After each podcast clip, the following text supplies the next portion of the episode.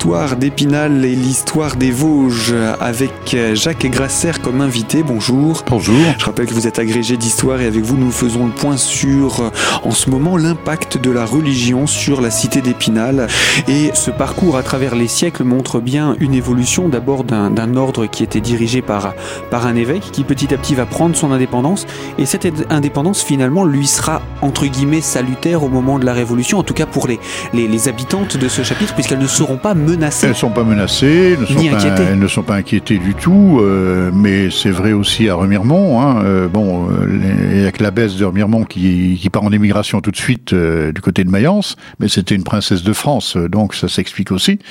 Mais sinon, non, elles ne sont pas inquiétées, elles ont rempli une œuvre sociale tout à fait importante, et puis elles ont marqué aussi l'urbanisme de la ville, puisqu'on a tout ce quartier du Chapitre, mais aussi rue Claude-Gelé actuelle, qui s'appelait la rue Chapitre à l'époque, mais aussi place de l'Âtre, où on voit encore ces immeubles qui datent tous du XVIIe, XVIIIe siècle, puisque n'oublions pas que Épinal était complètement ravagé au XVIIe siècle, donc reconstruction, mais ces beaux immeubles, ces beaux hôtels particuliers, qui sont toujours présents dans nos villes, comme on les voit aussi à côté de l'abbatiale à la Remiremont, comme on en voit aussi quelques-unes à Poussé, autour de la place du Puy, comme on en voit encore quelques-unes, mais plus rares, à Bouxières-aux-Dames, par exemple, ou à Beaumel-les-Dames. Donc la ville d'Épinal doit aussi beaucoup à ce chapitre. Alors, c'est difficile à évaluer, parce que à côté de cette vie du chapitre, il y a d'autres ordres religieux qui se sont installés au cours de l'époque médiévale et surtout à l'époque moderne. On parle des jésuites, les capucins, les minimes, la Congrégation de Notre-Dame, Congrégation de Notre-Dame au XVIe siècle, avec la fondatrice Alix Leclerc, originaire de Remiremont, disciple de Pierre Fourier, qui va fonder une congrégation enseignante pour les filles. Donc c'est très important aussi. On avait aussi les annonciates bleues à la place du marché couvert aujourd'hui. Enfin, on a toute une série d'ordres religieux qui, chacun a rempli son rôle à la fois de contemplatif. Quand on parle des annonciades, c'est un ordre qui est plutôt contemplatif, mais si on parle des jésuites, c'est un ordre enseignant. Et donc, ils fondent le collège de jésuites d'Épinal. Donc, c'est quelque chose aussi de très important. Puis, Congrégation de Notre-Dame, dont je parlais aussi, qui fondent les minimes, c'est pareil, ont d'autres rôles, en particulier sur la société, sur la charité, d'une certaine manière. Donc, chacun a son rôle à côté de la puissance publique. Et ces différents ordres cohabitent vraiment ensemble, ou il y a quelques frictions? Écoutez, c'est comme dans la vie normale. Il peut y avoir, c'est pas toujours un long fleuve tranquille, mais enfin, on ne voit pas, enfin à ma connaissance, on ne voit pas véritablement de friction entre ces. Chacun a un rôle bien défini, et donc on voit plutôt, d'ailleurs, des cohabitations relativement riches, par exemple entre la Congrégation de Notre-Dame et le chapitre de Dames. On voit qu'on a par exemple des tableaux qui représentent par exemple la mère Alix Leclerc, Pierre Fourier, qui ont été payés par des abbesses d'Épinal et donc offerts à la Congrégation de Notre-Dame. Alors ces tableaux, on en voit en particulier des spécimens aujourd'hui à la basilique Saint-Maurice, mais on voit aussi au bas du tableau le blason de l'abbesse qui a payé ce tableau, donc il l'a offert à la Congrégation. Donc on voit bien qu'il y a des allers-retours là. Et puis, encore une fois, ce chapitre n'est pas de même nature, puisque, encore une fois, il n'y a pas de vœux prononcés. Donc, ce sont des dames de la noblesse qui ont des biens importants. Donc, on a plutôt tendance à les estimer et à essayer d'être bien avec, plutôt qu'autre chose. Alors, est-ce que ces différents ordres religieux présents au moment de la fortification de la ville vont également avoir un impact sur, que ce soit le dessin des plans ou le découpage de la ville ? Non, pas vraiment, parce que là, les fortifications, c'est le XIIIe siècle. Donc, le XIIIe siècle, il n'y a encore pas véritablement beaucoup d'ordre religieux installé. Il n'y a que le chapitre à l'époque. Je ne saurais dire, finalement, s'il n'y a que cela, je ne pense pas. Je pense qu'il y a aussi d'autres couvents à l'époque. Et ça se développe, ne serait-ce que les minimes, par exemple, un petit peu plus tard, mais qui vont développer un premier monastère à l'extérieur des murs. Donc, c'est signe qu'il n'y avait plus de place à l'intérieur.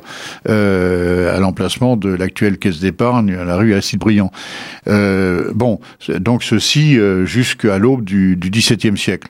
Cela dit, quand on trace les murailles, à l'époque médiévale, on trace généralement les murailles, on les surdimensionne. C'est-à-dire que l'on va entourer de murs des espaces libres. On ne se positionne pas sur la dernière maison construite, puisque si on construit une muraille, c'est une œuvre gigantesque, donc il s'agit qu'elle soit pérenne. Donc on va prendre de l'espace qui n'est pas construit, donc en laissant un champ libre à des constructions futures. Et puis à un moment, chez nous, au XVIe siècle, on s'aperçoit que la ville s'étend, et donc fait craquer le corset des murailles, et il va y avoir des faubourgs qui vont s'installer donc en dehors des murs, en dehors du bourg. Et puis on a des spécificités aussi, mais ce que je dis sur Épinal, c'est pareil pour les autres villes. On va avoir généralement donc dans le quartier autour de l'église, on va avoir généralement le quartier, à la fois les quartiers religieux, mais aussi donc des établissements religieux, des couvents, des monastères, mais aussi on va avoir le quartier bourgeois, le quartier du pouvoir politique qui va être là. Et puis on a le développement donc hors les murs, ou alors comme à Épinal dans l'île par exemple, d'un quartier de fabricants, de commerçants, comme dans les faubourgs, qui va faire la liaison en fait avec la ruralité. On a quand même bien une division des quartiers entre eux. Alors à Épinal, on ne le voit plus trop parce qu'il y a eu tellement, d'abord les désastres encore une fois du XVIIe siècle, et puis les constructions, les reconstructions, les destructions de la Deuxième Guerre mondiale. On a du mal aujourd'hui à mesurer cet impact. Par exemple, dernier couvent des Capucins, ça a totalement disparu puisque c'est aujourd'hui l'hôtel des impôts. Donc on voit plus rien. On le voyait encore jusqu'il y a une trentaine d'années puisque c'était l'hôpital Saint-Maurice. Donc il y avait des restes du couvent précédent. Les Minimes, on a bien une rue des Minimes à Épinal, mais en fait c'est pas la bonne parce que c'est la rue derrière les Minimes qui était derrière le deuxième monastère. La véritable rue des Minimes, c'était l'actuelle rue Ruan-Ménil, mais il reste quasiment rien. Alors en cherchant bien dans les caves, dans les cours d'immeubles, on retrouve des traces, mais c'est tout. La Congrégation de Notre-Dame, c'est le tribunal aujourd'hui. Alors, il y a une nouvelle congrégation avec l'école Notre-Dame, etc. Mais la congrégation qui existe à Épinal jusqu'au XVIIIe siècle, elle est là où se trouve le tribunal. Alors en dehors aujourd'hui d'un immeuble qui témoigne encore de cette présence, tout le reste a été reconstruit sous le Premier Empire. Et puis, on a démoli aussi des immeubles il n'y a pas tellement longtemps pour faire place à l'extension de la cité judiciaire. Et on a fait des fouilles, on a retrouvé des traces du cimetière des Sœurs de la Congrégation Notre-Dame, là où se trouve le parking du tribunal aujourd'hui. Donc vous voyez, c'est des traces peu visibles. Par exemple, on sait que le premier hôpital qui était l'école des Chanoinesses, se trouvait dans un coin de la place Saint-Goëri, là où se trouve l'office du tourisme aujourd'hui. On serait bien en peine, alors peut-être en explorant les caves, en faisant de l'archéologie du bâti, on retrouvera peut-être quelque chose, mais enfin, c'est pas du tout... donc c'était entre la place Saint-Goëri devant la basilique et la rue des Noirals qui est derrière.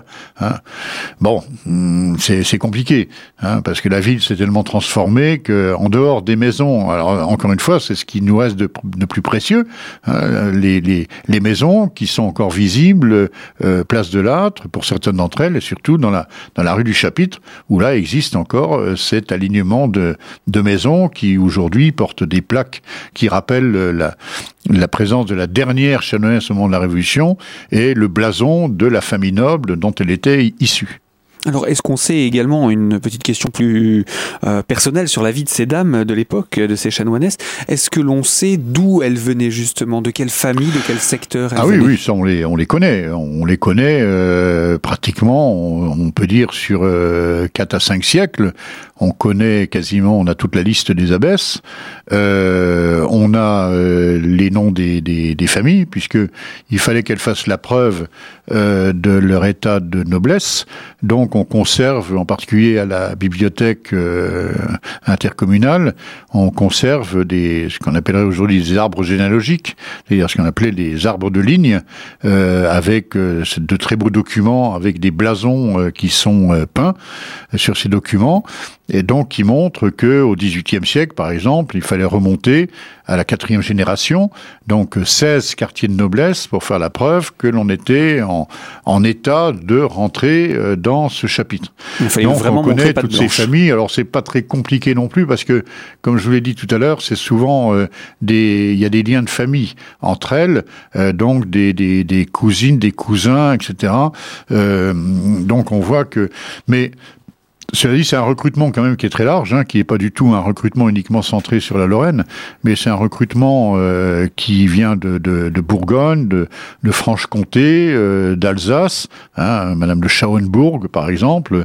Madame Schauenburg, c'est une chanoinesse qui était d'origine alsacienne, qui s'est mariée avec un monsieur de Schauenburg dans le village d'Erlisheim, à côté de Colmar. Leur maison existe toujours. On a par exemple... parmi les chanoinesses, Madame de Chastonnet, par exemple, qui est une bourguignonne, cette fois, qui est l'une des dernières, sinon la dernière chanoinesse admise dans cet ordre avant la Révolution, et qui partira ensuite à Paris, donc redevenue à l'état laïque, qui écrira ses mémoires au milieu du XIXe siècle, femme de lettres, et qui nous rappelle dans ses premières pages son arrivée à Épinal, dans le chapitre, comment ça s'est passé en présence de sa maman. Alors justement, en présence de sa maman, vous le dites, est-ce que donc une ancienne chanoinesse peut également envoyer sa fille ? Ah, tout à fait. Madame de Schauenburg, par exemple, dont je parlais tout à l'heure, elle a eu, à ma connaissance, entre autres 3 filles qui sont toutes devenues chanoinesses, puis après qui se sont mariées. Voilà, donc là il y a aucun problème, c'est des dynasties familiales. Alors certaines, certaines vont venir là et vont être uniques en leur genre, sauf que elles sont généralement alliées à d'autres familles, donc avec des liens de cousinage, etc., par les mariages d'un certain nombre d'ascendants. Par exemple, c'est le cas de Madame de Spada, par exemple. Madame de Spada, qui est la grande abbesse du XVIIIe siècle. La famille de Spada, c'est une famille italienne, qui est venue en Lorraine au XVIIIe siècle. Il y a d'ailleurs une région qui s'appelle le Val de Spada, à côté de Saint-Miel, dans la Meuse. Et donc, Madame de Spada, dont les derniers descendants, enfin pas d'elle, puisqu'elle n'a pas eu d'enfant, ce qui pouvait arriver, est toujours en Italie. On a retrouvé son portrait dans cette famille de Spada qui habite en Italie. Et Madame de Spada, voilà une famille donc originaire d'Italie qui vient dans le chapitre d'Épinal. Donc, on a un recrutement qui est très large, mais ça, c'est problème d'influence aussi. D'influence familiale. Bien sûr, d'influence peut-être un petit peu plus politique pour le coup, ou en tout cas d'autorité locale. Oui, non, mais tout à fait. Tout à fait.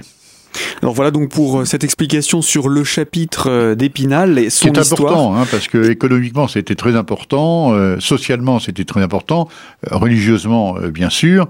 Et on a là tout au long de ces siècles, à partir du XIIIe siècle jusqu'au XVIIIe siècle, toute une relation avec cet ordre féminin qui tient sa place et toute sa place. Eh bien, je vous propose qu'on puisse voir dans les émissions à venir l'évolution de la ville également au travers de ces différents siècles et avec ce chapitre installé et actif sur le territoire. Il va falloir qu'on sorte du Moyen Âge. À très bientôt. À très bientôt.